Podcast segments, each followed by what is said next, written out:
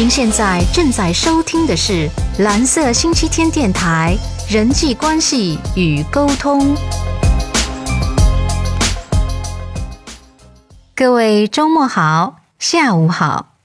这一期啊，我们来解决几个日常人际沟通当中都会遇到的令人困惑的问题。第一个，你说话很有道理，为什么别人听不进去？你振振有词，引经据典，句句在理，为什么有人不但不喜欢，反而还讨厌？你说的明明是对的呀！在我回答这个问题之前，你猜测到的原因是否和我一样呢？现在你可以按下暂停键，我给你几秒钟的思考时间。一、二、三，好，结束。人际沟通的基本条件是，心中要有这些聚集在一起的人的存在，并且以尊重的态度来和每一个人做良性的互动。说完这句话，我相信聪明的你已经猜到几分了。任何一句话，只要我们认真的去听、去分析，都有可能听出某些道理，不可能毫无价值。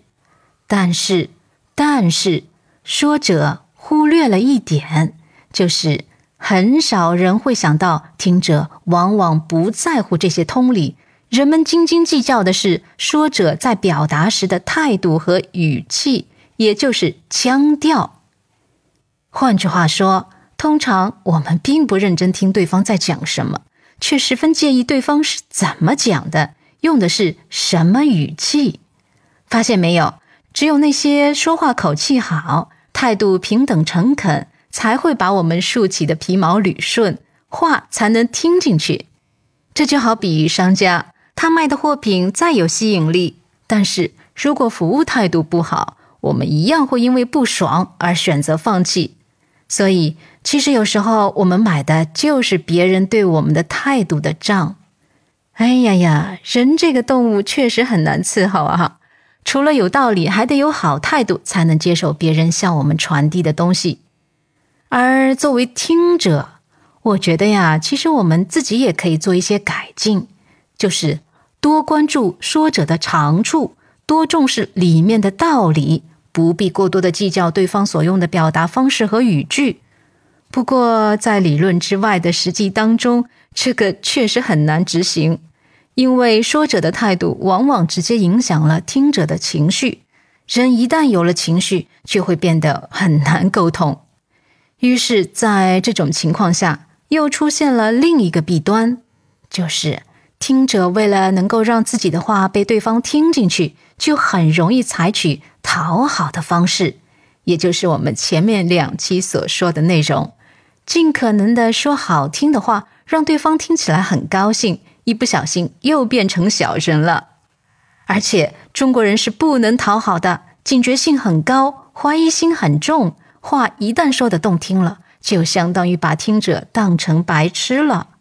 哎呀，不讨好也不行，讨好也不行，做人好难啊！臣妾做不到啊。好，那就好好练习揣摩人心，把自己修炼到说话。特别妥当。第二个，先说先死，不说也死，这也是一个人际沟通当中经常出现的尴尬事。什么意思呢？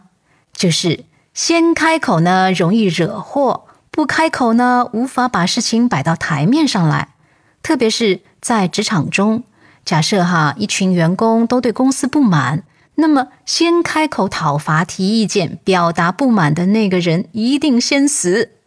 但是，怕是忍着不说、憋在心里的人，解决不了问题，最后也没有好下场。有时候，我们看到两个人见面聊天，不说正经话，专说一些没有用的闲话，其实就是生怕谁先开口了，露出了自己的心意，让对方有机可乘。中国人为人处事的第一个原则，先隐藏实力，避免一下子全部曝光了，也是那些痛苦经验造成的。要到哪里去？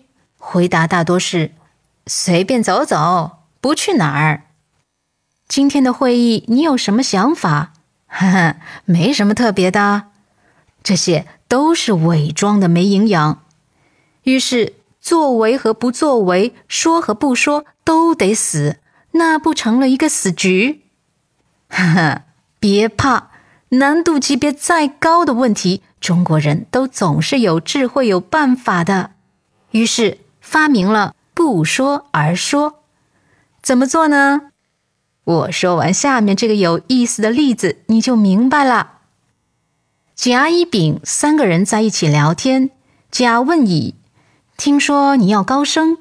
乙连忙回答：“没有这回事啊，从来没有人向我提起过。”甲走开后，乙连忙向丙说：“哎呀，我们是老朋友，我不能不告诉你，上级啊前两天向我提起让我接经理的位置，我呢还在考虑中。”不知道你觉得怎么样？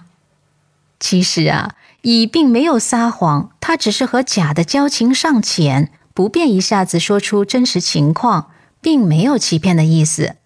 而乙和丙的交情，如果不说明真相，势必引起丙的猜疑。这么好的关系还要隐瞒，真不够朋友。所以，乙在先说先死和不说也死两个矛盾体之间，对甲选择保密。以免先说先死，而对丙采取私下透露，以免不说也死的方式，以求达到最终说了不死的理想状态。表面上中国人不爱说实话，好像骗来骗去，实际上我们是厌恶欺骗行为的。但是出于保护自己的动机，我们只是看人说话，而不是存心骗人。这也是大家经常说的。中国人很含蓄的真正解释，然后除了对不同的人采取不同的态度，说不同的话，也可以用站在不说的立场来说，想妥当再说。要领在于说了不死，那怎么说呢？其实你只要说的合理，就能说而不死。要让对方听得进去，才能不死。说话时要随对方的反应而调整。通常人们都会觉得自己要说的话是十分合理的，理直气壮之下，对当时的情况没有做一个充分的审视和预判，往往有理也仍旧不能够解决事情。所以，要达到有效沟通，需要顾及的方面真的很多，这确实是一个很头疼的问题，也是需要大家审时度势，在沟通前充分做好准备，才好展开的一种行动。第三个，集体独白。你猜我看到这个词的第一反应是什么？哎，我先卖个关子，等一下告诉你。我们先从字词上去理解，独白是一个人在说话，是没有人回应的，不像对白是有回应、有沟通、有交流、有互动的。当一群人或者很多人都在同时独白的时候。就成了集体独白，嗯，而这个词用于形容现在这个自媒体时代特别贴切。大部分的内容创作出来、传递出去，是为了或娱乐他人，或教授他人，都是带着一种希望得到接受方反应的目的的。当这种反应是零或者很稀少的时候，这个创作就被迫成了一种独白。等于是一种无效沟通，你并不知道你所说的、你想给予别人的是否乐于被人接受，而目前的自媒体就呈现这样一种被迫集体独白的境地。这就是我看到这个词马上联想到的，就好像一部戏辛辛苦苦制作出来了，播放和点赞却寥寥无几，没有人观看，那就成了一个自我独白。那。怎么解决这个问题呢？怎么让独白变成对白？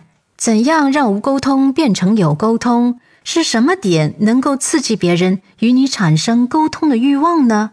如何得到突破呢？等等，好多问题呀，等你来回答我。如果不能做到这些，这种创作就变成了一种无效创作。当制作没有门槛时，就会出现这样一种。集体独白的现象。好了，今天想要分享的暂时就这些，我们下周末再聊。这里是蓝色星期天电台，我是小卓。你在生活中遇到的难题，有在这里找到答案吗？